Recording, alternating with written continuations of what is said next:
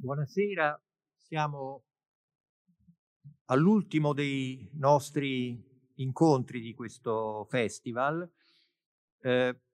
prima di cominciarlo e prima di salutare gli ospiti, eh, il ministro Amendola è in collegamento, eh, Lapo Pistelli qui alla mia destra.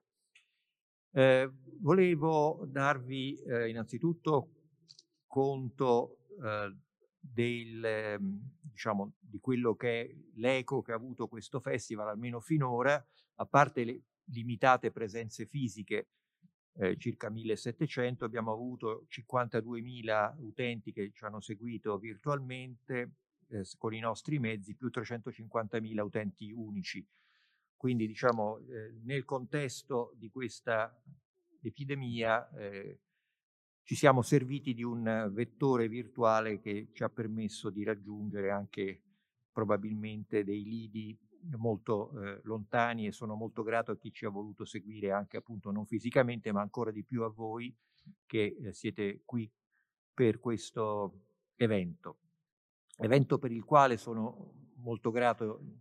innanzitutto eh, a coloro che lo hanno organizzato, quindi voglio ringraziare gli amici di Palazzo Ducale che come al solito si sono dimostrati eh, assolutamente decisivi per la riuscita di questo festival, Monica Biondi, Elvira Bonfanti, Camilla Talfani, Valentina Nebbiolo, Maddalena Chiesa, Emanuela Iovino, Luana Toselli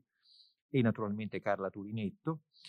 i tecnici di Palazzo Ducale, gli interpreti che hanno inseguito i, i nostri relatori stranieri con grande sapienza, e il TV System per lo streaming video. E naturalmente eh, tutti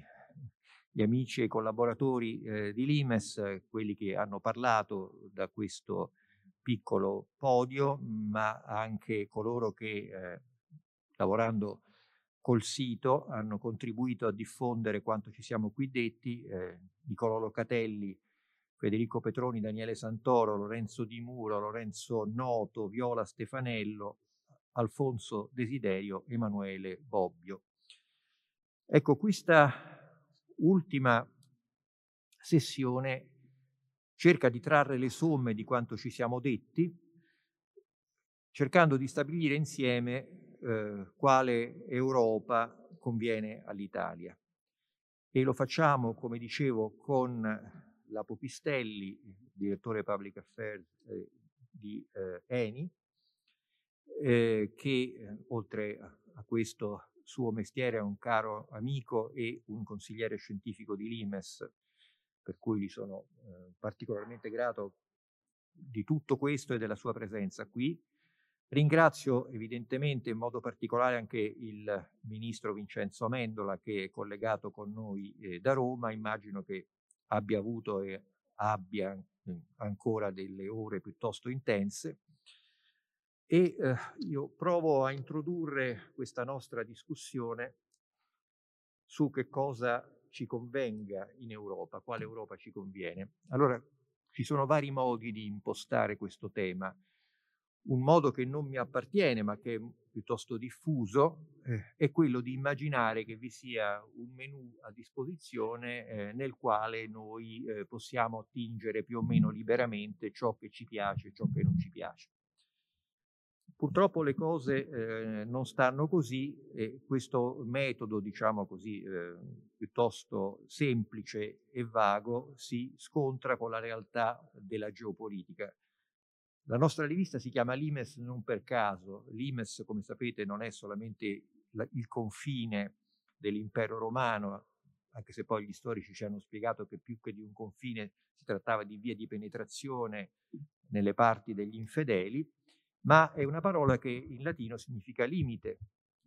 E se c'è una cosa che caratterizza la geopolitica, o che almeno dovrebbe caratterizzarla, è il senso del limite. Non possiamo tutto, anzi possiamo piuttosto poco, perché siamo in una eh, corrente storica che ci ha portato dove siamo adesso e che limita il nostro spazio di azione, lo vincola. Siamo poi in un campo di forze presenti, un campo di forze che eh, evidentemente per un paese come il nostro significa appartenere all'impero americano, che non è un impero dichiarato, ma è un impero informalmente eh, ma effettivamente esistente e per chi magari se lo fosse dimenticato, una visita alle basi americane in questo paese, ai depositi di bombe atomiche magari non si può, ma insomma diciamo, e anche eh, magari alcuni eventi recenti, tipo quello che ci è successo dopo che abbiamo fatto il Memorandum of Understanding con la Cina, ci ricorda alcuni dati di realtà. Quindi questo vale per l'Italia, ma vale in una misura variabile anche per i diversi paesi che con noi condividono l'orizzonte dell'Unione Europea, che vale ancora una volta ripeterlo, è stata fondata dagli stati e non ha fondato gli stati. Voglio dire, esiste un ordinamento giuridico che gli stati si sono dati, una piattaforma di regole che poi vengono ovviamente interpretate in base ai rapporti di forza, per cui certamente il Lussemburgo non è la Germania e l'Italia non è la Francia. E questi limiti che poi discendono dal fatto che questa costruzione, eh, ho voluto ricordarlo eh, ieri, eh, non nasce sull'onda di una vittoria, ma sull'onda della sconfitta storica dell'Europa in quanto insieme di potenze europee, quindi è un tentativo di rimediare, probabilmente tardivo, eh, a una perdita di influenza e di potenza nel mondo, eh, evidentemente limita la nostra possibilità di stabilire che cosa ci convenga all'Italia. Aggiungerei anche che rispetto ad altri paesi europei, noi abbiamo coltivato per molto tempo un europeismo che definirei irresponsabile, cioè che prescindeva dai dati di realtà,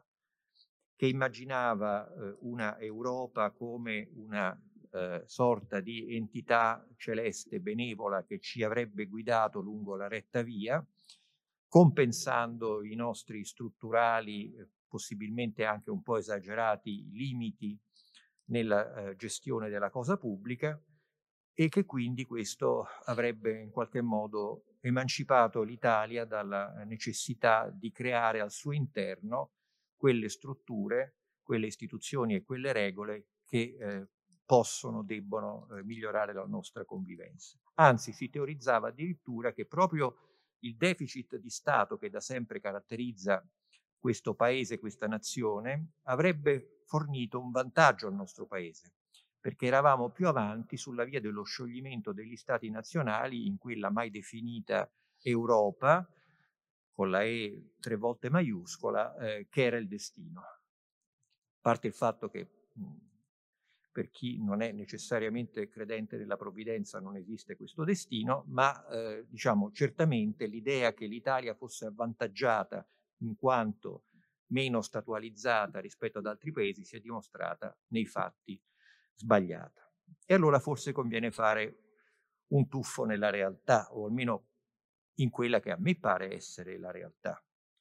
E quindi la condizione per stabilire che quale Europa ci convenga, dove per Europa si intende, ma non è così ovvio, l'Unione Europea, lo dico perché in alcuni paesi c'è una bella differenza quando uno parla di Europa e di Unione Europea, da noi invece si parla di l'Europa, magari senza apostrofo, come se fosse appunto qualcosa di stabilito e, e di definito per tutti. La nostra capacità di stabilire che cosa ci conviene dipende dalla nostra statualità, esattamente dal contrario di quello che pensavamo.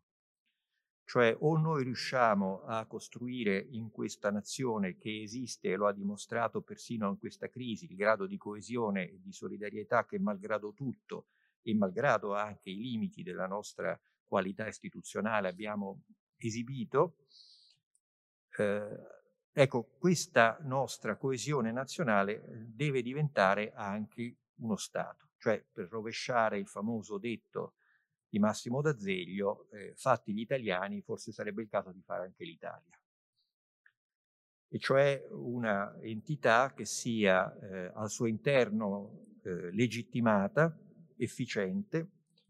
e aggiungerei, dovrebbe avere una qualità che noi non abbiamo mai avuto, anzi abbiamo sviluppato al contrario, sufficientemente centralizzata, non per amore di un potere più centrale rispetto a un potere più periferico, ma semplicemente perché, specialmente in un contesto come questo, sapere che vi sono dei luoghi specifici cui si attribuiscono responsabilità e poteri e possibilmente far coincidere le responsabilità con i poteri credo che sia un prius non solo logico ma anche politico. una necessità. Se cioè, tanto per restare nella cronaca, si può trattare la scuola come un'entità regionale, sicché un presidente di una regione stabilisce che la scuola è finita e nelle altre la scuola continua, e mi fermerei qui perché la lista potrebbe continuare e potrebbe anche scendere a livelli locali o addirittura a livelli eh, di piccoli quartieri, ecco, se cominciamo a ragionare in questi termini, cioè in termini in cui non si capisce bene chi decide cosa e le responsabilità sono sempre dell'altro, ecco, mh, non è possibile costituire uno Stato. Si possono fare degli esercizi più o meno acrobatici, ma se non coincidono potere e responsabilità, se non c'è un luogo del potere che sia più responsabile di altri, come avviene in tutti gli stati che funzionano, indipendentemente dalla qualità della loro democrazia, credo che eh, sia impossibile eh, ragionare su quello che possiamo fare. Ciò stabilito, credo che si debba eh, esaminare il contesto esterno nel quale possiamo agire e nel quale possiamo determinare quale Europa ci convenga. Dicevo prima il vincolo strategico americano barra NATO, cioè quella struttura creata nel 1949 che ha permesso alla potenza superiore in questo momento a scala planetaria di entrare in questo spazio, di restarci e di considerarlo fondamentale per la gestione non solamente di questa parte di mondo, di questa parte euro-mediterranea, ma del sistema globale nel suo complesso. Ma eh, c'è una fase eh, storica che noi stiamo attraversando e che probabilmente diventerà sempre più acuta e che è uh, diventata evidente nell'ultimo paio d'anni, e cioè la sfida per il primato mondiale tra gli Stati Uniti detentori e la Cina sfidante, o perlomeno percepita la Cina come sfidante dagli Stati Uniti d'America e percepita come uno sfidante molto più pericoloso di quanto sia stata per esempio l'Unione Sovietica e soprattutto dopo una fase durata almeno 10-12 anni in cui gli americani hanno pensato che la storia fosse più o meno decisa una volta per tutte e che il loro modello fosse esportabile e che il resto del mondo, per tornare al tema di questo festival, altro non aspettasse che diventare Occidente. Ora tutto questo è evidentemente stato obliterato dai fatti, eh, dalla storia e eh, viviamo una fase in cui la competizione fra Cina e Stati Uniti si riverbera immediatamente sul resto del pianeta e si riverbera anche su di noi. Citavo prima il caso delle vie della seta, eh, ho chiesto al Presidente Conte quando è venuto se lo rifarebbe, mi pare di capire dalla sua risposta che ha risposto di sì che lo rifarebbe, Oggi abbiamo su questo tema ascoltato degli interventi molto autorevoli e interessanti, in particolare di Francesco Sisce e di Franco Bernabé, che ci hanno dato delle risposte un po' diverse e soprattutto ci hanno dato l'idea di come noi non avessimo ben capito, e forse non abbiamo capito nemmeno adesso, i termini di questa sfida e quindi i limiti e le conseguenze che eh, derivano per noi cioè l'idea it- tutta italiana di poter parlare di soldi con i cinesi senza parlare d'altro, salvo poi firmare una sorta di atto di sottomissione politica nei confronti della Cina senza pagare dazio agli americani, è veramente un'idea davvero particolare. Questo mi permette di dire che, eh, stando così le cose, noi siamo nello spazio di influenza, uso un termine gentile, della potenza oggi eh, prevalente nel mondo, anche se lo vediamo in una fase particolarmente critica, una crisi che ha caratteri anche identitari, cioè che investe l'idea di sé che gli americani hanno, che è un'idea a quanto pare particolarmente divergente in questa fase, e lo vediamo non solamente dal sapore della campagna elettorale, ma da tutto quello che si è mosso, si sta muovendo nello spazio americano negli ultimi anni. Ecco, ciò detto, è evidente che noi siamo in una posizione di vantaggio in quanto siamo dentro a un'area geopolitica che è eh, protetta da un certo punto di vista da questa potenza, naturalmente pagando da parte nostra dei dazi. E questi dazi sono, eh, ci sono stati ricordati, credo, in maniera anche piuttosto esplicita nella vicenda della nostra avventurosa e fallita eh, idea di aggancio delle vie eh, cinesi della seta. Eh, Noi siamo allo stesso tempo uno dei eh, tre grandi paesi dal punto di vista demografico ed economico in ambito dell'Unione Europea, nettamente terzi rispetto a, alla Germania e alla Francia, ma pur tuttavia un grande paese e questo ci distingue non solamente per diciamo, quello che è il portato storico e culturale, se vogliamo usare questo termine che non amo molto, il marchio eh, che abbiamo, ma eh, ci eh, deve anche eh, responsabilizzare sia nei confronti degli altri sia verso noi stessi, cioè non possiamo comportarci come se fossimo un paese piccolo. Anzi, paradossalmente, questa crisi che stiamo attraversando e che è stata moltiplicata dal Covid e che ha degli effetti economici e sociali che vedremo, io credo, solamente a partire dall'inizio dell'anno prossimo nella loro dimensione reale, ha ulteriormente accentuato la nostra qualità sistemica, ovvero il fatto che eh, nel momento in cui questo paese, Dio non voglia, eh, andasse a gambe all'aria, evidentemente questo comporterebbe una crisi che andrebbe molto al di là di questo paese, ma investirebbe molto direttamente i nostri vicini più potenti e direi non solamente i vicini europei, ma anche in qualche misura eh, altri paesi, eh, come per esempio il paese di riferimento dal punto di vista strategico, gli Stati Uniti, perché una sorta di inghiottimento dell'Italia in Caoslandia, perché usando una nostra rappresentazione cartografica di questo si tratterebbe, avrebbe degli effetti, a mio avviso, eh, di carattere globale. Eh, questo, evidentemente, questa responsabilità è anche una risorsa paradossalmente, cioè eh, ci pone nella condizione di poter eh, ottenere qualcosa e di chiedere qualcosa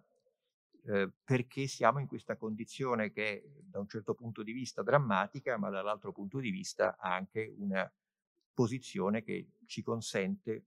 di poter guardare negli occhi eh, degli interlocutori molto più potenti. E ne abbiamo avuto riprova dalla decisione per moltissimi inaspettata della Germania di giocarsi la reputazione nel trattativa sul recovery fund eh, a sostegno del nostro paese, non per i nostri begli occhi, ma perché eh, una parte rilevante del nostro paese pertiene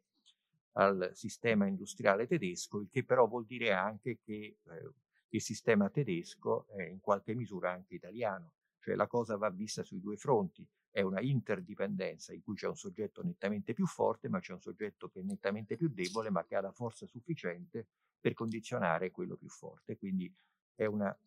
partita relativa.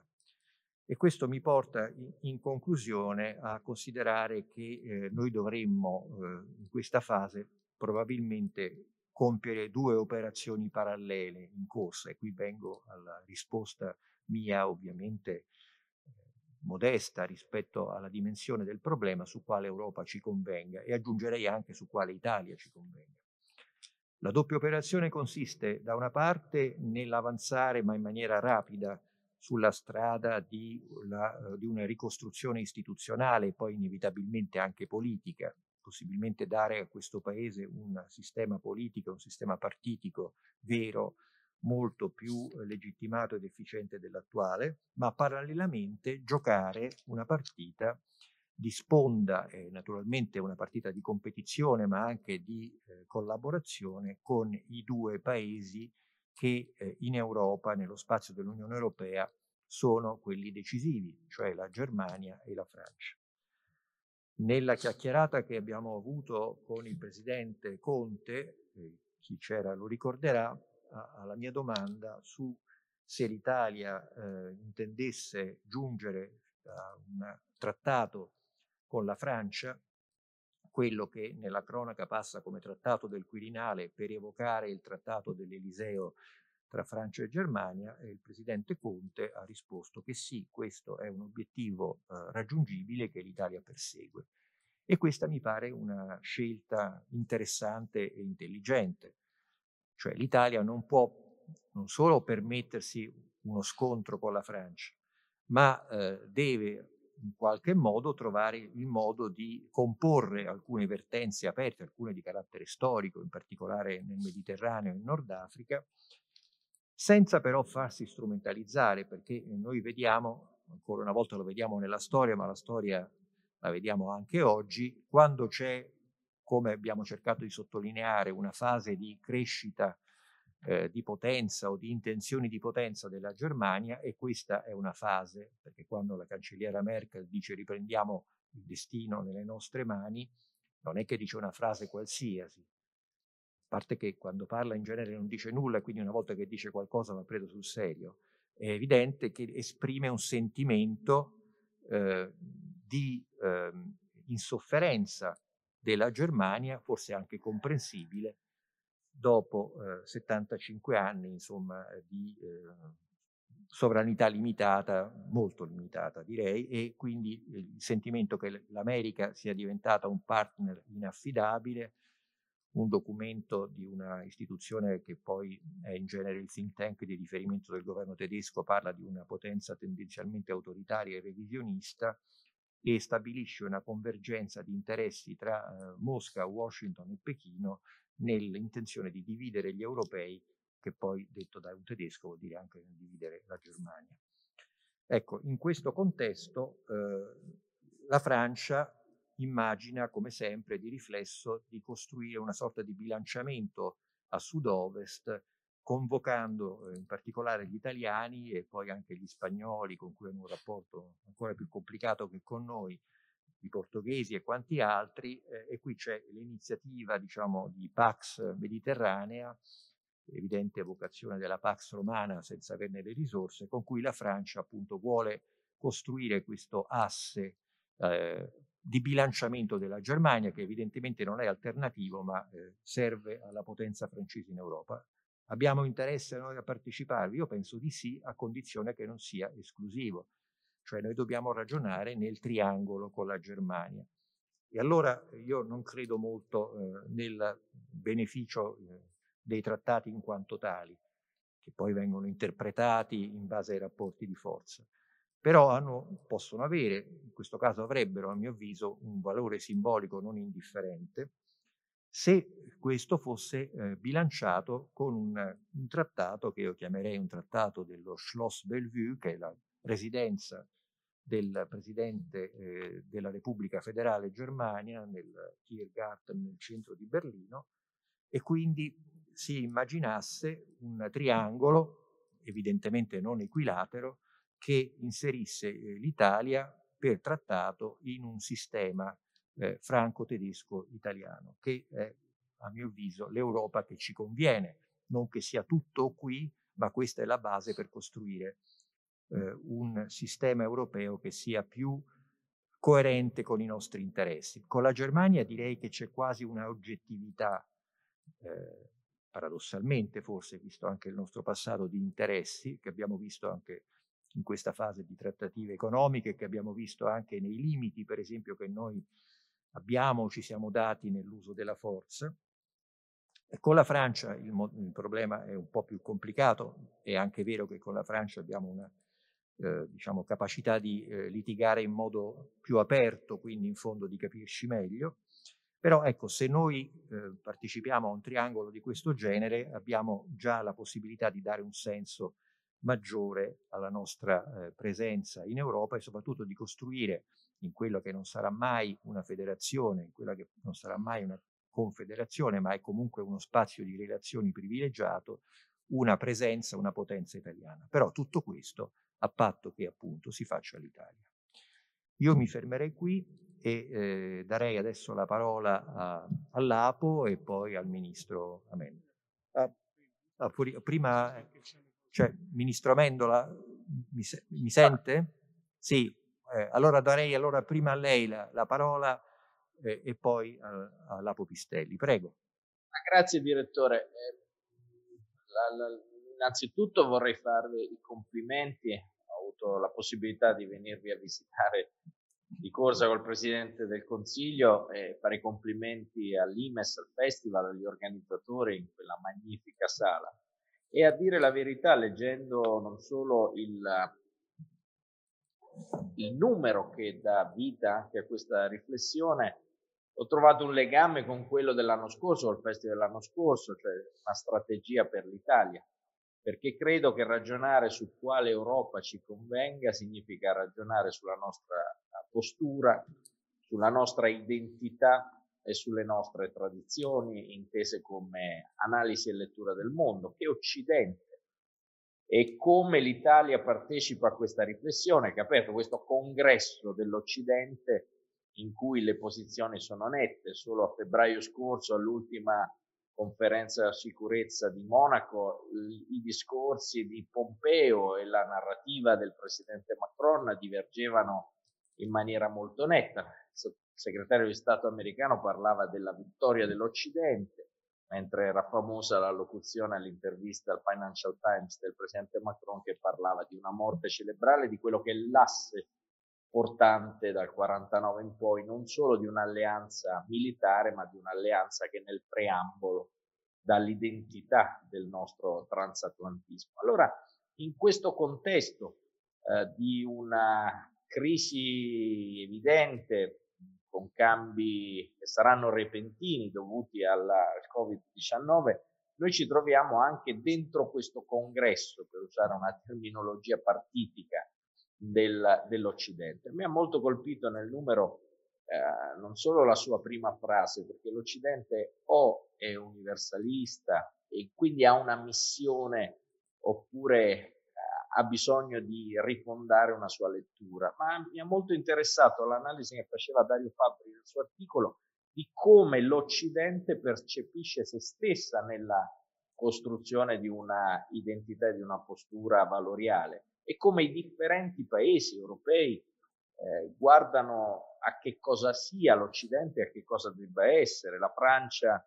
con un nutrimento di velleità quando ragiona di Occidente, la Germania anche negli articoli molto saggi e belli sia di Münkler sia di Schäuble sulla potenza di centro che cerca di ricostruire una sua autonomia o anche l'Est Europa che guarda l'Occidente alla riflessione che si è aperta su una, sul nostro tessuto valoriale come un appoggio, un ombrello difensivo per uscire fuori dalle secche di un passato che vuole dimenticare. Allora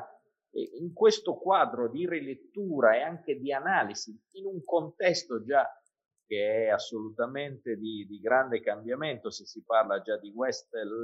di, di, una, di un West che si riconnette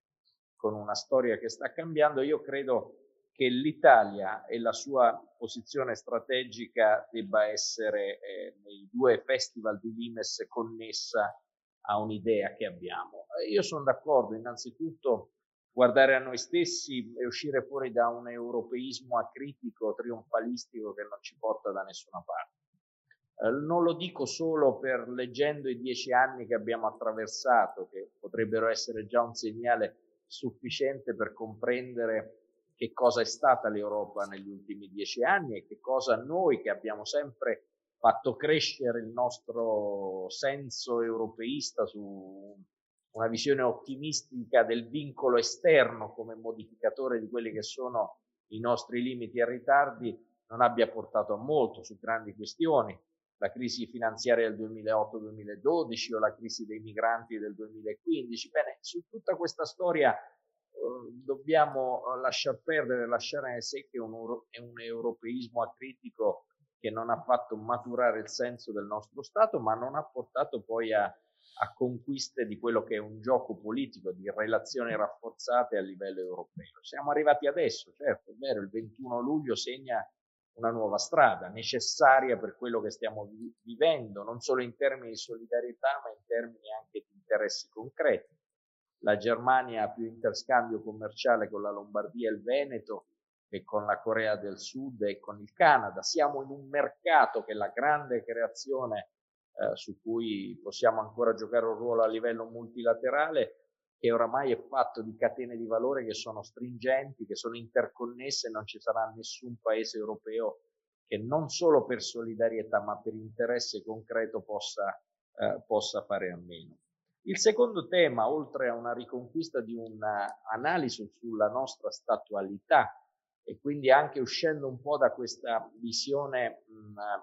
di una sorta progressiva del vincolo esterno come superamento dei nostri limiti, io credo che debba venire anche da, da una riflessione sull'identità. Proprio nel momento in cui l'Occidente apre un congresso. Ha ragione Dario Fabri e non, non si può superare questo tema storico, eh, valoriale, identitario con l'europeismo. Eh, L'Italia è un paese che ha vissuto dal 49 eh, quella idea di Europa come un'idea della storia della libertà, come diceva Benedetto Croce, quindi deve riconquistare ed essere, non dico orgogliosa, ma deve essere profondamente riflessiva su quelle che sono le sue connotazioni di un paese occidentale, in un mondo ovviamente che è in grande cambiamento e in grande stravolgimento. Eh, recuperare questo significa non solo recuperare un'idea di Europa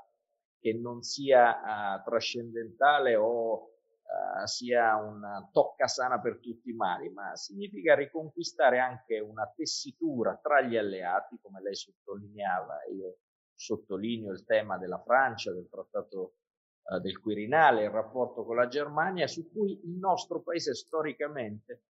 ha, um, nel quadro di un'alleanza sempre fatto delle conquiste. A me non spaventa il ritorno a analisi sul sovranismo europeo, sull'autonomia, sui grandi campioni. Non spaventa perché è un dibattito antico, c'è eh, il nostro amico Alessandro Areso che nel suo ultimo libro ha fatto un'analisi di quel dibattito francese tra Debré e Monet che è semplificativo di un di un corso, di un fiume di narrativa e di, di dibattito intellettuale che viviamo tutt'oggi. Quello che spaventa è eh, aver paura, rimuovere il tema della missione dell'Occidente dentro uh, non solo relazioni transatlantiche che cambiano, ma in un mondo multipolare che ha delle nuove evenienze. Io sono onesto, uh, rispetto molto il Presidente del Consiglio, ma se fossi stato io al governo non avrei mai sostenuto quel memorandum con la Cina, non per un fare, eh, come si dice, di, di, di, vincolo di alleanze, ma anche per una lettura corretta di quella che è la Cina oggi, proprio perché siamo, eh, a, dobbiamo analizzare i cambiamenti e comprendere che la strategia di Xi Jinping non è quella di Yang Zemin o di Hu Jintao, ma è una nuova Cina con una postura politica costituzionale completamente differente, non credo che sia fare un torto a delle relazioni. Noi siamo un paese che ha un'aspirazione eh, multilaterale di tessitura di rapporti che è costante, rapporti commerciali, figurarsi ma comprendere i cambiamenti eh, non può essere evitato sull'ottica di una uh, narrazione storica che ritorna. Si fanno scelte in base a un mondo che cambia e anche l'Europa che stiamo vivendo ci deve portare a un posizionamento e anche a una indicazione che sia matura col tempo. Allora questi tre elementi, per riassumere, un congresso dell'Occidente eh, lo dico così per, eh, per dare un, un riassunto uh, di un dibattito che invece eh, tra le presidenze americane, anche tra gli stravolgimenti che, che avvengono uh, nel, nel, nel quadro decennale dei rapporti europei, va avanti, anche perché la posizione degli Stati Uniti di un certo ritiro, disaffezione su scenari comuni non è solo di questa presidenza, se mi permettete, io credo che sia una scelta che va avanti da tempo anche eh, con magari con toni e, e, e, analisi differenti, ma che va avanti eh, da più di, di, di quattro anni. E allora dentro questo quadro è evidente che se vogliamo uscire da una lettura di un transatlantismo acritico e anche da un europeismo acritico, noi dobbiamo fare delle scelte di, di indirizzo. Eh, quali? Io credo molto nel dibattito sull'autonomia strategica che è tipica del dibattito tedesco e nel numero di Limes sono citati eh, interviste e, e elementi eh, essenziali, non per un recupero di un sovranismo europeo che non mi convince, l'Europa è dentro un'alleanza e deve vivere anche in un momento complicato non un elemento di terzietà, ma un elemento eh, di collocazione. Autonomia strategica io lo intendo sulle grandi dorsali del cambiamento. Che sono quelle che abbiamo scelto per esempio prima anche del 21 luglio, prima di quell'accordo. Cioè scegliere una transizione a un'economia sostenibile non è una scelta di buoni sentimenti, è una scelta di competitività molto forte. Lì c'è Lapo Pistelli che è uno dei massimi esperti italiani. Noi costruire un Green Deal europeo eh, non è eh, una, uh, un solido, eh, come dire, un solido o franco dibattito uh, tra tecnica, è una scelta di posizionamento e di competitività a livello globale come mai si era visto nella storia. L'Unione Europea a livello globale produce il 9% del CO2 delle emissioni, significa andiamo a sfidare dei giganti come quelli più vicini, Cina, India, Stati Uniti, che non sono sulla stessa direttrice del, dell'accordo di Parigi. E anche la transizione a un'economia digitale. Noi che come europei abbiamo un ritardo abbastanza evidente. Eh, torna alla frase di Deng Xiaoping, no? nascondi il tuo talento e aspetta il tuo tempo. Noi abbiamo aspettato quasi dieci anni per accorgerci come europei che la transizione a una seconda rivoluzione industriale significava potere e significava strumenti anche di, di indirizzo su quelli che sono i temi della sicurezza, della privacy, eh, del controllo dei dati che sono il vero petrolio della modernità. Allora, su queste due dorsali io credo che l'autonomia strategica e questo dibattito sull'autonomia strategica che è differente da quello tradizionale sul sovranismo europeo che io considero fuori datato da tempo e non riproducibile nemmeno oggi che stiamo discutendo di una deoccidentalizzazione, di qual è la missione dell'Occidente, sia, siano due elementi su cui eh, riflettere, più e più profondi anche dell'accordo del 21 luglio perché quell'accordo del 21 luglio è figlio di una, di una nuova strada che, che, si è aperta, che era necessaria, eh, che era dovuta anche a un cambiamento che la vedremo, come diceva lei, direttore, nei prossimi mesi di posizionamenti, catene di valore eh, che si accorciano, cambiamenti anche di quelli che sono i rapporti transcontinentali che si stavano realizzando. Penso al grande rapporto commerciale che tra Cina e Africa stava, stava determinando nuovi assi sulla filiera um, tra eh, una potenza in crescita e una potenza che si deve risvegliare. Allora noi nella visione dell'Europa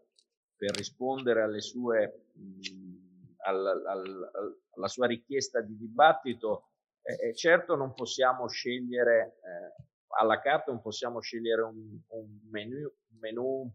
eh, a, a, seconda di quelle che sono le tendenze di una difficoltà italiana. Noi dobbiamo rafforzare una statualità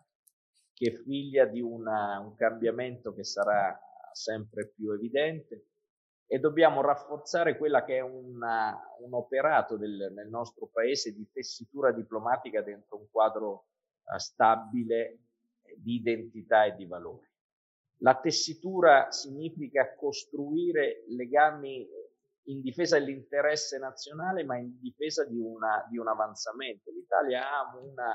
nei suoi momenti migliori, ha sempre avuto delle grandi capacità di connettersi a quelle che sono strategie a volte che sembrano contrapposte. L'idea di una divisione est-ovest, nord-sud del, del, del continente non ha mai giovato noi siamo stati grandi e siamo, continuiamo, continuiamo a essere grandi alleati di alcuni paesi ed essere fortemente in contrasto per quanto riguarda i temi dell'allargamento, per esempio, o su alcune tendenze essere alleati e riuscire a costruire dinamiche che superano dei,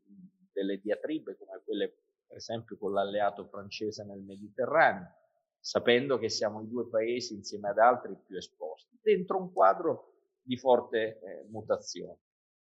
Eh, se mi permette, quando si parla di alleanze transatlantiche si parla anche di un'alleanza di valori ma anche di sicurezza. Il caso della Turchia oggi sta scuotendo il dibattito è sempre stato molto flebile perché la politica estera dell'Unione Europea è una somma di dichiarazioni che si rincorrono riunioni dopo riunioni. Oggi eh, il caso turco, il, dentro un'alleanza che vede due paesi alleati e concorrenti, ma concorrenti non eh, per questioni di narrativa nazionale, ma anche per posizionamenti di, di, di, di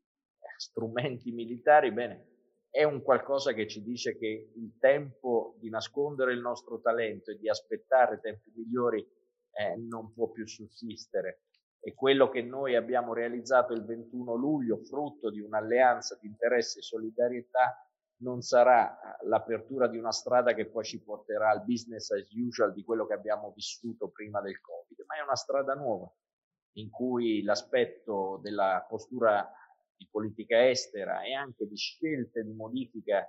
istituzionali e economiche non possono vederci più distanti. L'Italia in tutto questo deve rafforzare se stessa, non nascondere eh, le criticità dentro un europeismo acritico o nascondendosi dentro alleanze che invece sono in un grande momento di riflessione e di passaggio, deve ricostruire una sua forza europeista intesa come tessitura di alleanze, cosa che stiamo facendo con disciplina e onore negli ultimi mesi eh, per quanto riguarda questo governo e ricostruire una solida base di interesse nazionale che coincida con i mutamenti che stiamo sviluppando. Per questo, caro direttore, l'idea del Festival di Limes, una strategia per l'Italia, dello scorso anno io leggendo, rileggendo i due numeri e rileggendo anche gli atti di Genova dell'anno scorso, vedo un grande portato di conoscenza e di, di, di produzione, di analisi che noi, eh, dopo quello che è successo il 21 luglio e dopo quello che è il cigno nero della storia che ci sta, eh, ci sta duramente colpendo, noi dobbiamo eh, renderlo ancora più efficace, più strutturato, con un'analisi più profonda, come lei ci ha proposto in apertura di questo dibattito.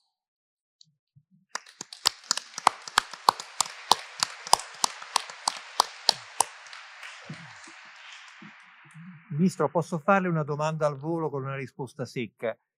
Chi sono i nostri alleati in Europa? Mi può fare due o tre nomi? Ma la Francia dal, dal marzo con un'alleanza solida con Spagna e Portogallo ha determinato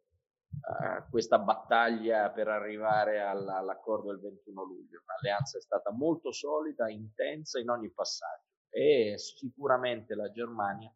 con la scelta prima del 23 aprile, eh, che ha aperto uh, la strada all'accordo di, di luglio, è un altro alleato solido. Quindi ci ritroviamo nelle coordinate che diceva lei. Grazie. Eh, Lapo Pistelli,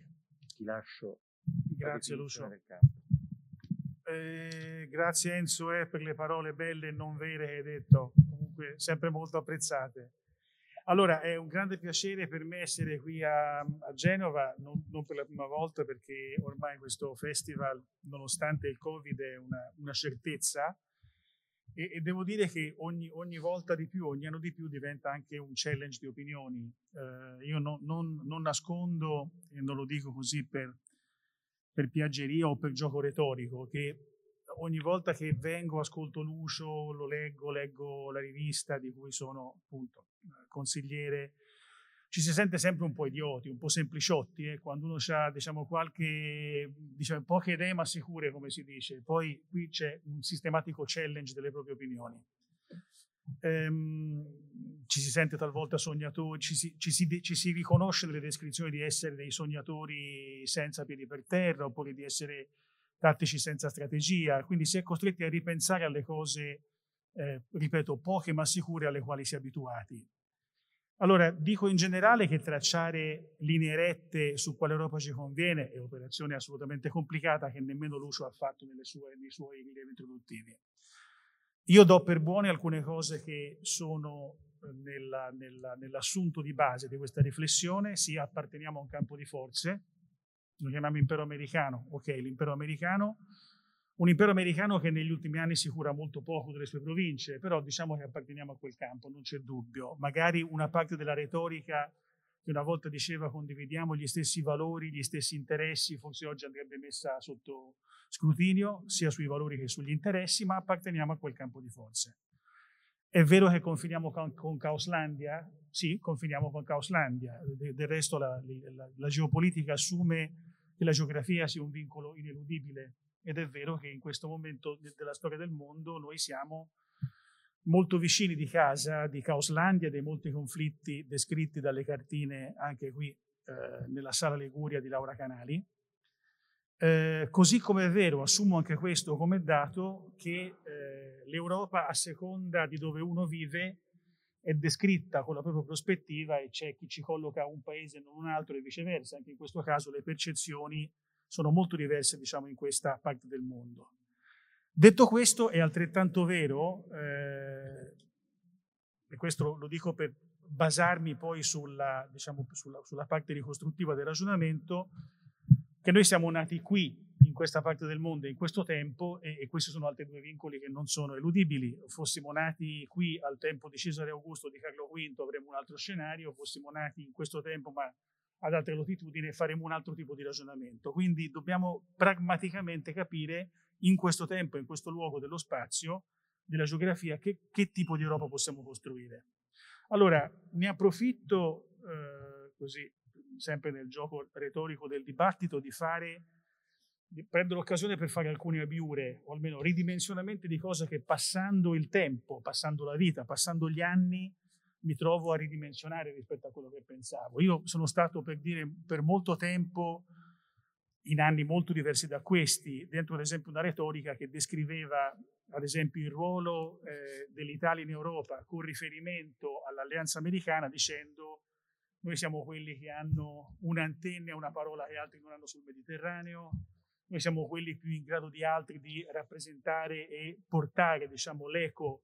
della parola di Washington presso eh, colleghi europei un po' più riottosi, eh, che sia l'allergia francese o che sia la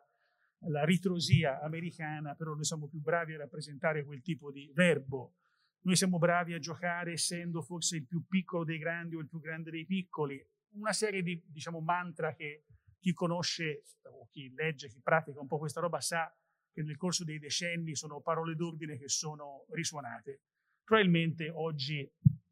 raggiunta un'età magari di maggiore saggezza, mi rendo conto che la retorica eccedeva sulla sostanza. Magari non è così vero quello che si diceva, anche se raccontarcelo ha fatto bene in, cer- in un certo numero di anni.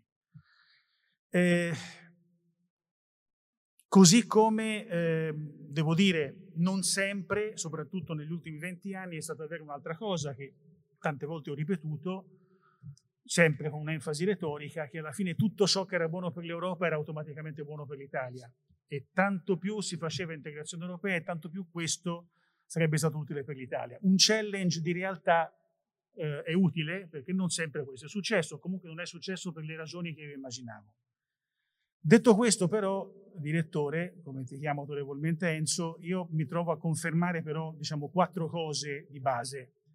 Eh, la prima, mh, mm, cioè, i, valori, i, valori, che i trattati europei descrivono eh, cercando di eh, definire diciamo, un ideale europeo, una sorta di, di, di minimo comune denominatore del, del, virgolette popolo europeo, è una base ideale nella quale io mi riconosco, mi sono riconosciuto, non la metterei oggi mai in discussione. Non so se questo definisce tutto l'Occidente, ma insomma c'è una bella parte del nostro modo di essere in questo tempo della storia, in questo pezzo di mondo. Eh, confermo, anche se questo nella generazione dei miei figli suona come una retorica assolutamente vuota,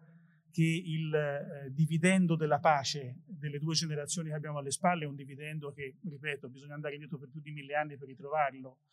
E per l'esperienza che ho fatto in, eh, insomma, in, varie, in varie, parti del mondo, diciamo così, eh, dall'America Latina all'Asia all'Africa, quello che noi, noi adulti, ma anche che i nostri ragazzi danno per scontato, cioè che il vicino è uno con cui magari litighi, ma con cui non, non, non farai mai la guerra, Nessuno oggi immaginerebbe di ricevere una cartina precetto per andare a buttare un pugno di morti sul tavolo della pace come avvenne nel 40 con Parigi.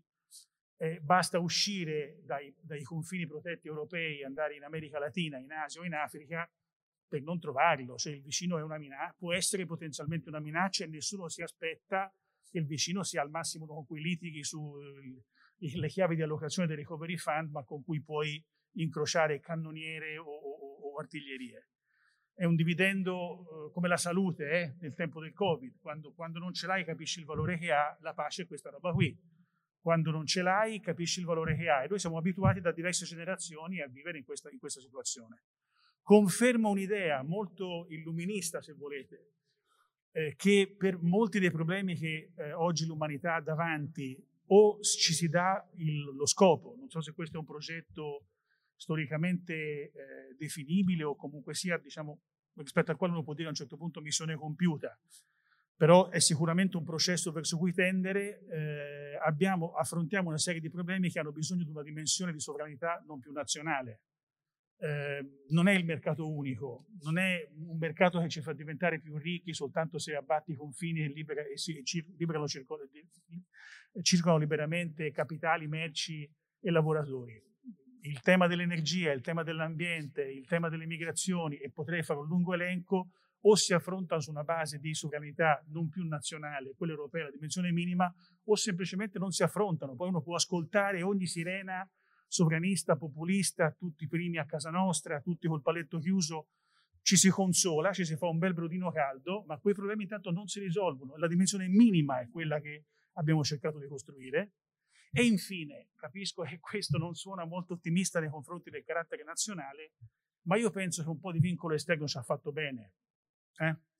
Eh, ascoltavo prima il professor Tremonti raccontare dalla sua prospettiva gli anni della rincorsa dopo la scelta di Asnar eh, di entrare nel primo nucleo dell'euro, eccetera, eccetera, quanto questo ci è costato, anche le, le discussioni sul, sul tasso di conversione. Io penso che se noi non soltanto in quel caso, ma anche in molti altri casi, penso a leggi relative all'ambiente, ad esempio, avessimo dovuto farlo per eh, nervo nazionale, non l'avremmo mai fatte. Poi è un'opinione, quindi come tutte le opinioni è sfidabile o condivisibile, ma l'idea di avere un vincolo esterno che ogni tanto ha corretto qualche neghitosità del carattere nazionale non ci ha fatto male in certi anni. Poi abbiamo fatto i nostri errori e sono d'accordo che la media impresa italiana non è la media impresa tedesca, eh, convengo che alcune grammatiche europee non coincidono con quelle nazionali, però avere un, un, padre un po' severo a Bruxelles in certi momenti della nostra irrequietezza sia economica che istituzionale, diciamo, non ci ha portato male. Ovviamente io faccio coincidere l'Europa che ho vissuto anche con la, con la, mia, con la mia, come ciascuno fa, biografia, cioè cosa è stata la mia Europa, e devo dire, anche qui, cerco di dargli un bilancio, se mi riesce, eh, onesto, nel senso che noi abbiamo avuto, penso agli ultimi quattro decenni, almeno per quando ho, ho, ho avuto un'età più o meno adulta o raziocinante, noi abbiamo avuto sicuramente fasi di grandi accelerazioni ed errori. E quindi non è mai stata neanche quella una storia lineare, rettilinea, perfetta, però io devo dire sinceramente, eh, dalla seconda metà degli anni 80, noi con una serie di operazioni, prima l'allargamento sul Mediterraneo, poi il post 89, in un contesto già all'epoca in cui le organizzazioni multilaterali facevano fatica a, a, a, a stare in piedi, eh, siamo stati l'unico club su questo pianeta che ha sostanzialmente triplicato i suoi membri. Ovviamente arrivando a porsi una domanda che a tutt'oggi ha già trovato una sua risposta provvisoria, che non puoi allargarti all'infinito però una esperienza di insuccesso non sarebbe passata da 12 a 28, oggi 27, se non vi fosse stata una ragione attrattiva molto forte, prima del Mediterraneo, poi la ricucitura dell'est europeo, le isole rimaste fuori, eccetera, eccetera. Abbiamo cambiato quattro volte i trattati negli anni 90 ed è vero, ogni volta aggiungendo materie nuove, qualcuno, materie nuove alcune delle quali sono rimaste delle incompiute, eh? diciamo con franchezza, sono delle politiche baby ancora, non hanno strumenti, però c'è stato il tentativo di allargare, come dire, la, lo scopo sociale della ragione per cui stavamo insieme. Sentivo prima alcuni commenti sull'euro come moneta che neanche rappresenta, diciamo, tutti i componenti del club. Verissimo, esiste un eurogruppo, esiste un'eurozona. Non ci dimentichiamo mai che esiste una, un'area di influenza dell'euro che va largamente al di là non soltanto dei paesi che non l'adottano ma non fanno parte del club, ma di economie che hanno nell'area dell'euro il loro primo interlocutore e che dipendono fortissimamente dalle scelte che vengono fatte a Francoforte. Quindi non buttiamoci giù, direbbe eh, Nick, Horby. Eh, ed esiste, eh, vengo così alla, alla, diciamo, alla, alla domanda fondamentale di, di Lucio, eh, negli ultimi anni, devo dire, con, con, con, i fallimenti, eh, la crisi costituzionale, la crisi del, delle, delle migrazioni, eccetera, però se io penso all'ultimo anno e mezzo, perché bisogna tagliarla corta, dal 2008, dalla crisi del 2008, dall'incendio in Grecia, che poi è diventato una, un incendio devastante per tutta l'Europa, abbiamo messo quattro anni per reagire, 2012 per arrivare ai primi veri bazooka che contenessero la crisi dei debiti sovrani, dalla crisi di marzo ci abbiamo messo quattro mesi, è una lezione imparata non male. 2008-2012, quattro anni per reagire, marzo 2020, luglio 2020, quattro mesi per reagire. E lo segnalo perché è stato un tema dibattuto anche sui numeri di Limes. Io ricordo quando pochi anni fa, un paio di anni fa, dopo lo sciagurato referendum inglese, sembrava che da lì a pochi mesi ci, sarebbe stata la fila per, per invocare l'articolo 50 e uscire dall'Unione Europea. Io sta fila non l'ho vista. Basta il disastro eh, attuale de, di Londra e del negoziato e il sarcastico, terribile romanzo di Jan McKeown, Lo scarafaggio appena uscito, che inverte la, la, la, la storia di Kafka eh, del, dello scarafaggio che diventa primo ministro, ma insomma non voglio fare lo spoiler di romanzi che vale la pena di leggere, che si leggono molto bene e sono come sempre quelli di di McKeown scritti molto bene ma comunque non ho visto file e non ho visto nessuno di coloro che invocavano eh, l'uscita eh, dall'Unione sulla scorta dell'esperienza inglese mettere in pratica ciò che programmavano nei comizi. Quindi quale Europa ci conviene? Ecco, io mi ritrovo così, la faccio breve, mi ritrovo benissimo dentro il triangolo eh,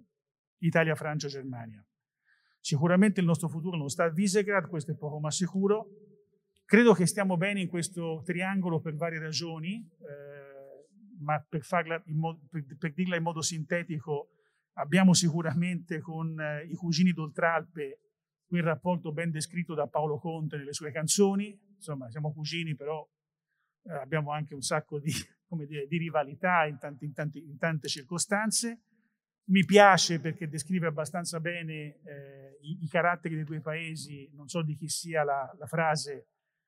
eh, quella che descrive i rapporti fra Italia e Germania, quando si dice che gli italiani eh, stimano i tedeschi ma non li amano, i tedeschi amano gli italiani ma non li stimano. Eh, però quello che è vero è che i due paesi ormai sono, anche se non sembra, talvolta una sola economia. Forse noi siamo più nella logica del, dei supplier dell'economia tedesca, ma l'integrazione verticale fra economia tedesca e italiana oggi è pazzesca, pazzesca, molto più di quanto si possa immaginare. Per cui stare dentro questo triangolo in cui non basta per tante ragioni storiche che non c'è il tempo di affrontare il motore franco-tedesco è una collocazione che a me onestamente convince e credo, ma non voglio dare interpretazioni autentiche dell'accordo del Recovery Fund raggiunto, del Next Generation EU raggiunto a luglio, ma che nessuno si sarebbe potuto permettere in questo triangolo uno sganciamento dell'Italia. Eh, ehm, quando è, c'è stata la famosa proposta, la lettera dei, dei, nove, che poi è diventata quattro mesi dopo una realtà, cioè la, la decisione del Consiglio europeo di luglio, e se lo posso dare come un auspicio, eh, il come noi gestiremo, come l'Italia gestirà il Recovery Fund e il suo successo non sarà importante solo per questo Recovery Fund e per questa fase della storia italiana, se speso bene può definire una diversa fase della politica economica europea destinata a durare per molti anni da qui a venire. Quindi abbiamo in carico, secondo me, una, un doppio esame per noi e per quello che noi rappresentiamo rispetto a un'idea diversa d'Europa che abbiamo raccontato, ma che non necessariamente, come dire, è stata mai messa in pratica. Da ultimo, ultimissima battuta, che è un po' il, il tentativo di falsificare la teoria o vedere se la, quello che si è detto fino ad oggi sta in piedi o non sta in piedi. Io mi chiedo, noi lo facciamo talvolta in azienda, no? sono le famose, le famose, analisi what if, ma cosa, cosa faremo se? E mi chiedo se molte delle crisi che abbiamo affrontato o vissuto in questi ultimi anni le avremmo risolte come l'abbiamo fatto senza l'Europa. La mia risposta è, mia risposta è no, ci saremmo schiantati in altri tempi. In altri tempi della storia, tensioni come quelle create con alcuni dei paesi di Visegrad, tensioni come quelle che viviamo nel Mediterraneo, tensioni come quelle sperimentate nel 2008-2010 con la Grecia, sarebbero finite con le cannoniere, sarebbero finite in altro modo. Cioè il what if mi spinge a dire che alla fine vanno, male, vanno bene tutti gli altri disegni, a esclusione di quelli però che abbiamo poi sperimentato sulla nostra pelle, che sono quelli che poi alla fine hanno più o meno funzionato. E credo che eh, invece ci sia un tema, questo è un, te- un, tema che c'entra forse poco con l'Europa e molto di più con la politica, con la P maiuscola. Mi rendo conto che oggi i grandi disegni, virgolette, strategici, che poi siano realizzabili o no, non sono nel mondo autom- automaticamente associati al trionfo delle democrazie. Cioè, eh, mi rendo conto che oggi i grandi disegni con cui ci confrontiamo sono disegni che nascono spesso in ambienti politici che con la regola democratica hanno poco a che vedere. E quindi c'è una grande riflessione che secondo me l'Occidente, che ha pensato di incarnare non soltanto il trionfo del mercato, il mercato libero, ma anche il trionfo della libertà applicata al pensiero e dunque della democrazia, oggi invece fa i conti con un sistema di potere che è piccolo e che ha forme piccole, frammentate, molto manipolabili, eh, dove il dibattito è sempre più radicalizzato e vive dentro echo chambers che non si parlano fra di loro, e, insomma, questo è un tema che per vedere il futuro di questa costruzione è un tema che io non sottovaluterei o non lascerei ai politologi. Penso sia strettamente integrato con la riflessione che eh, la rivista fa da tempo, che ha lanciato l'anno scorso sulla strategia per l'Italia. Termino con una battuta, proprio una battuta, perché bisogna sempre terminare con una battuta. Non so se Woody Allen o Ionesco, eh, il primo ad aver detto Dio è morto, Max pure, anche io non mi sento poi molto bene, però se noi applicassimo questo tipo di ragionamento, come la rivista ha fatto varie volte negli ultimi numeri dell'anno, anche a come stanno gli altri, cioè a come sta il sistema del potere americano al suo interno e la sua società, come sta in piedi e per quanto starà in piedi l'impero cinese, eh, come stanno in piedi altre grandi eh, realtà geopolitiche che saranno presentate negli scorsi anni come challenger di un ordine costituito, dico, noi stiamo, non stiamo benissimo, però diciamo che la salute del pianeta e degli altri grandi disegni strategici non mi pare eh, così, eh, co- co- così in gran forma. Per cui concludo dicendo che forse sarà, come eh, dice Lucio in un passaggio del suo editoriale, eh, che si può sopravvivere anche gestendo un secolare declino come fece Bisanzio. Non so se questa è la condizione dell'Europa. Io dico da, da un certo punto di vista che non, non, esiste, penso, questa categoria di studioso, di analisti, forse la, la, la sto inventando io stasera, che però l'Europa corrisponde ancora, questa Europa che ho provato a descrivere nei suoi limiti o nelle sue opportunità, da piromano o da pompiere a seconda della prospettiva da cui la guardi, corrisponde però a un'idea di, chiamiamola di idealismo pragmatico, che io mi sento ancora di coltivare, mi rappresenta in ciò che vorrei che fosse, la vedo forse in modo meno irenistico di come la vedevo eh, una volta, ma penso che nel qui ed ora, quindi in questo tempo, in questo tempo, della, in questo luogo del pianeta, sia il disegno migliore che abbiamo a disposizione. Grazie.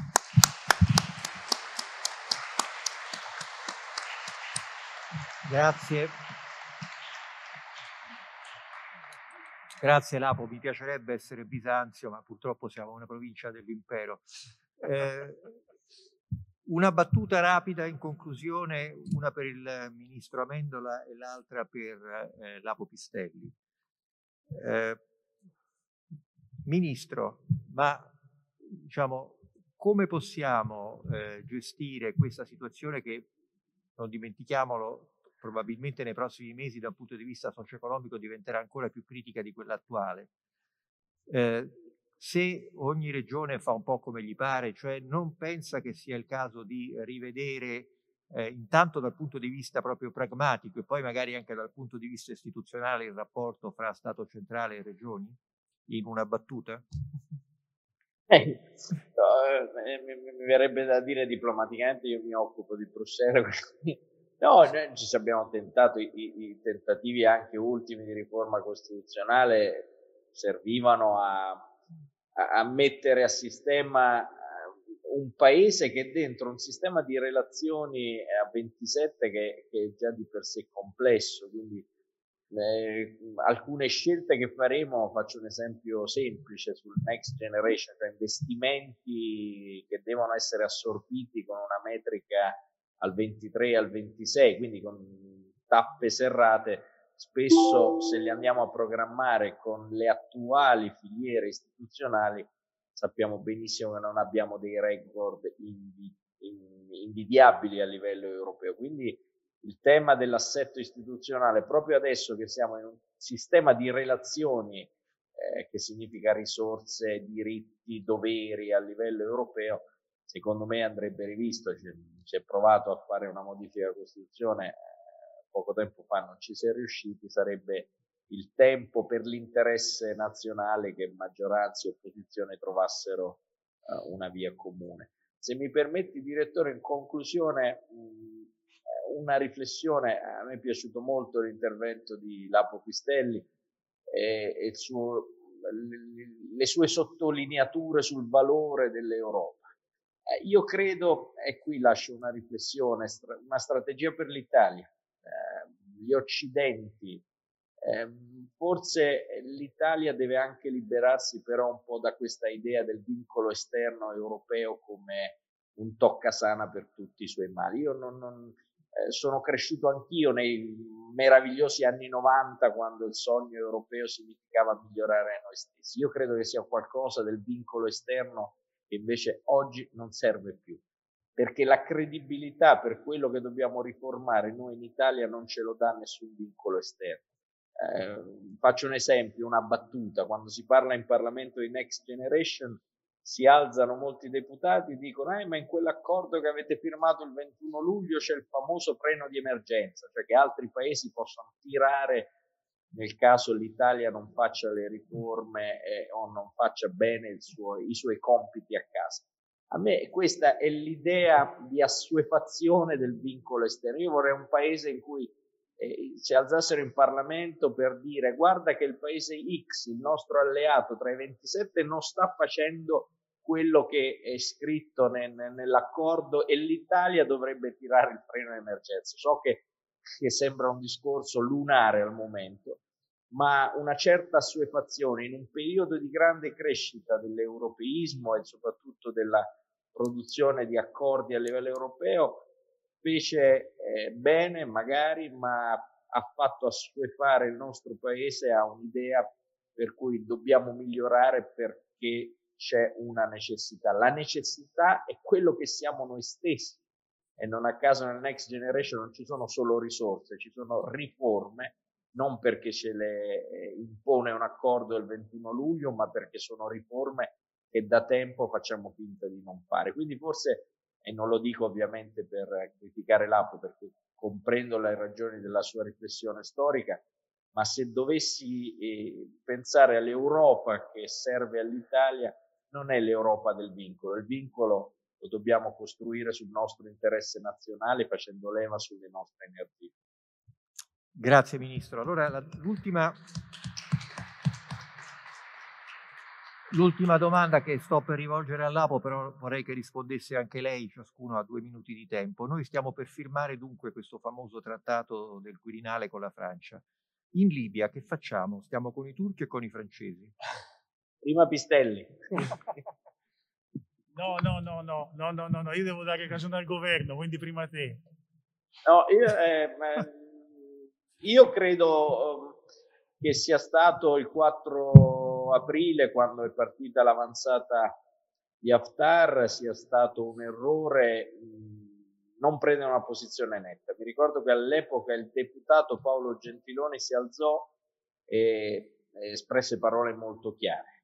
Eh, il fatto che abbiamo attraversato quel periodo, poi la conferenza di Palermo, fino alla conferenza di Berlino, eh, rinviando parole chiare sulla Libia hanno fatto sì che nel gioco degli specchi tra Italia e Francia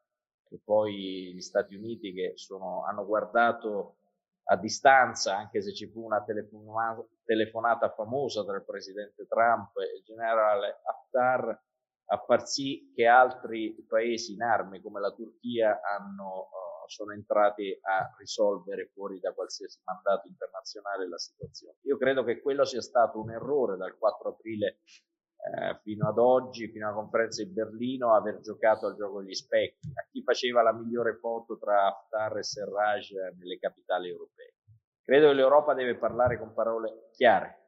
Quella era un'operazione che andava condannata perché questo ci avrebbe dato la credibilità come europei a gestire molto meglio una, uh, una strategia non solo di, di de-escalation ma anche un accordo politico uh, tra i, i, combattenti. Quindi è l'esperienza che abbiamo vissuto in un anno che ci dimostra che un'Europa e dei paesi europei che giocano alla politica estera in base all'interesse eh, non serve più. Oggi come oggi serve che tra Italia, Francia, Germania, Stati Uniti e tra tutti i paesi che lavorano per la pacificazione del Mediterraneo si parli con una voce sola, si agisca con una voce sola che non è solo quello dell'interesse economico, ma dell'interesse alla pacificazione.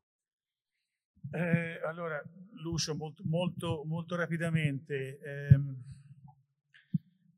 L'Italia ha avuto una difficoltà non banale negli ultimi due anni e mezzo perché si è, ha avuto due esperienze di governo molto diverse, eh, con eh, anche un interesse diverso in Libia, un modo di guardare alla Libia diverso, perché noi non guardiamo soltanto la stabilizzazione del paese o si deve parlare dell'azienda che rappresento anche del futuro energetico italiano, che una parte del quale sta anche in Libia ma noi avevamo in Libia anche uno, del, uno il principale canale migratorio, eh, che è stato un argomento, come dire, da top 10, per non dire da top 3 per, per, per, un anno. Detto questo, credo che adesso ci sia una situazione molto particolare che nei due ultimi anni non c'è stata, e cioè molto semplicemente le illusioni dei proxies eh, africani, medio orientali o europei di risolvere la vicenda libica con la prevalenza politico-militare di una parte sull'altra è clamorosamente fallita da entrambe le parti. È fallita la, la, la pretesa, diciamo così, di Haftar e dei suoi sponsor, improvvidamente autorizzati forse anche da un tweet del presidente americano, di giocare la presa della Libia, ma in fondo è fallita nel senso che non serve a nessuno che la presenza turca, che oggi trova una sua linea rossa a Giufra e, e, e a Sirte, vada oltre diventando elemento di ulteriore provocazione. Gli Stati Uniti eh, hanno cambiato chiarissimamente posizione negli ultimi mesi, preoccupati di tenere dentro un quadro, non dico atlantico, però diciamo compatibile la Turchia, con la quale si litiga su alcuni punti ma si cercano intese su altri. Per cui nel momento in cui intanto abbiamo diciamo, riportato la situazione sul campo in pareggio e con la convinzione, io credo, di tutti i sostenitori eh, di entrambe le parti che non esiste un futuro di sopraffazione sull'altro, su, sul, sull'altro, sull'altra Libia, che questo possa aprire all'Italia, io questo è un, auspicio che faccio, eh, uno spazio diverso di iniziativa, eh, spazio nel quale io credo che serva realismo e il realismo è che la politica turca muscolare, eh, definitela come volete, che può piacere o non piacere, un suo spazio se l'è comunque conquistato e nel power politics questo è un tema di cui bisogna tenere, tenere conto, ma che a nessuno, neppure alla Turchia che forse vince sul campo, serve stravincere, perché quando uno poi prova a stravincere perde l'intera posta. Dunque questo secondo me è lo spazio nel quale come dire, le diplomazie possono trovare in questo momento un buon punto di intesa. Se dovessimo guardare al curriculum storico direi che noi firmiamo con la Francia e stiamo con la Turchia, però spero che eh, diciamo, alla fine anche il nostro paese si renda conto che dove esistono delle crisi in cui le armi vengono usate sia in maniera diretta sia in maniera indiretta per imporre i propri interessi, non può dichiararsi serenamente un paese pacifista. Anche perché poi mi si deve spiegare perché noi abbiamo mandato dei ragazzi a morire in Afghanistan dove avevamo zero interessi e non possiamo invece spendere le nostre forze armate, se necessario, in un territorio così centrale per i nostri interessi come il Nord Africa. Ma questo è un interrogativo che lascio per il prossimo festival. E ringrazio veramente di cuore il ministro Vincenzo Amendola facendogli molti auguri per il suo lavoro Lapo Pistelli, molti auguri per lui e per la sua azienda che in qualche modo conta molto anche per il nostro futuro e ringrazio voi tutti qui presenti e anche chi è in ascolto fuori da questa sala e sono parecchi per eh, il calore con cui ci avete accompagnato e che ci porta sempre così volentieri qui a Genova. Torneremo l'anno prossimo. Grazie.